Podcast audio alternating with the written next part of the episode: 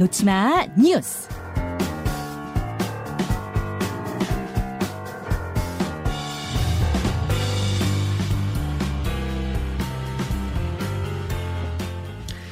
놓치마 뉴스 강승희 씨 어서 오세요. 안녕하세요. 예, 온라인상에 가장 눈에 띄는 소식 뭐부터 볼까요? 양육비 안 주는 나쁜 부모 첫 형사 고소당했다. 양육비를 주지 않는 부모들 형사 처벌할 수 있게 법이 개정된 거는 지난해죠. 네. 예. 그런데 이 첫 사례가 나온 건데요. 음. 그러니까 일명 그 강남에 거주하고 수입차를 타면서 위장 전입하고 재산을 숨긴 아이 엄마라든지 음. 또월 100만 원씩 양육비를 줘야 하는데 12년 동안 1억 2천만 원이나 주지 않은 아이 아빠라든지 음. 이런 일명 나쁜 부모들이 대상인데요. 네. 그동안은 감치 명령은 있었습니다. 네. 그러니까 뭐 유치장이나 구치소에 가두는 건데 그런데 사실상 효과가 없었다고 판단을 한 겁니다. 뭐 음. 10일 정도 살고 나면 그만이지라는 것 때문인데요. 그래요. 작년 7월에 이 양육비 이행법이 개정이 되면서 신상 공개, 출국 금지, 운전면허 정지에다가 그러니까 감치 명령일부터 1년 안에 양육비를 지급하지 않으면 징역 1년 이하 또는 1천만 원 이하 벌금형 이렇게 형사 처분까지 가능하게 법이 바뀌었거든요. 아. 그동안은 신상공개나 출국 금지 처분까지는 있었습니다. 그런데 형사 처분된 사례는 없었거든요. 음. 어, 최근 이 사례들에 대해서 전 배우자들이 양육비 이행법 위반 혐의로 경찰에 고소를 했고요. 음. 일단은 이게 형사 전력이 남는 좀 강력한 조치이기 때문에 압박을 느끼고 해결에 나서려고 하지 않을까 이걸 좀 기대를 해보는 겁니다. 음. 근데 더 중요한 건요, 이 형사 제재가 일단 실효성 있게 좀 적용이 되는 게 더 중요해 보입니다. 그렇죠, 그렇죠.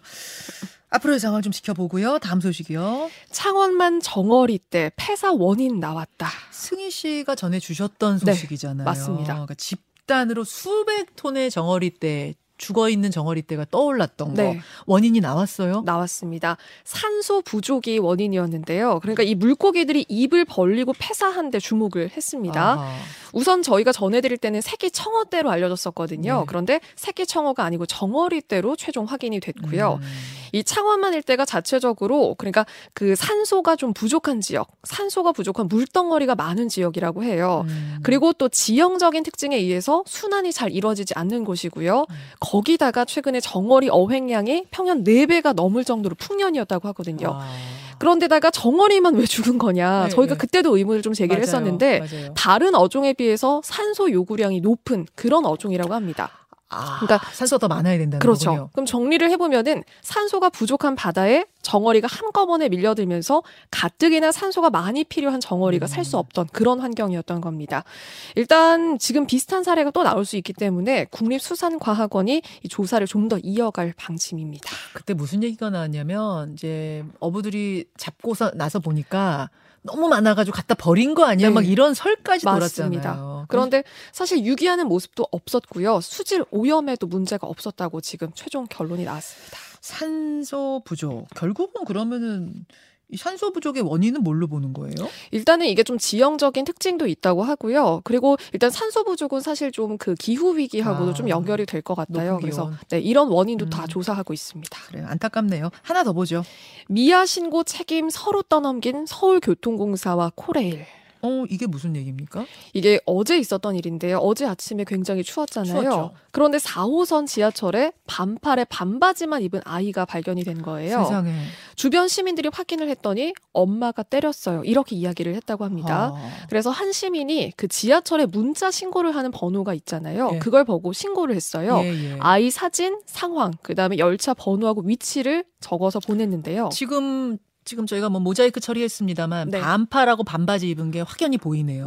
아이 그렇습니다. 사진. 네. 그런데 여기가 4호선 경마공원역을 지나면서 연락을 했거든요. 음, 음. 남태령역으로 향하고 있었고요. 예, 예. 그런데 문제는 이 관할의 문제였습니다. 음.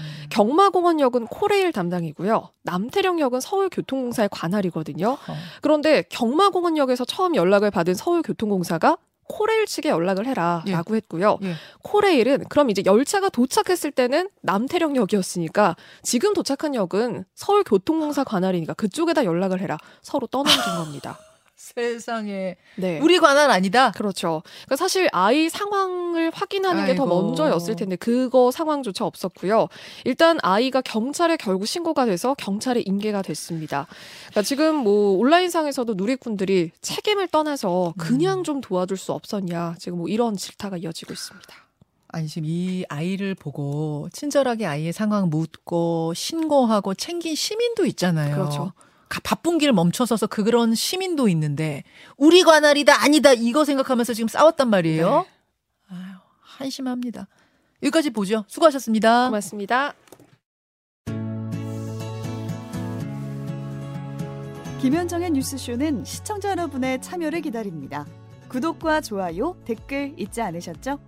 알림 설정을 해두시면 평일 아침 7시 20분 실시간 라이브도 참여하실 수 있습니다.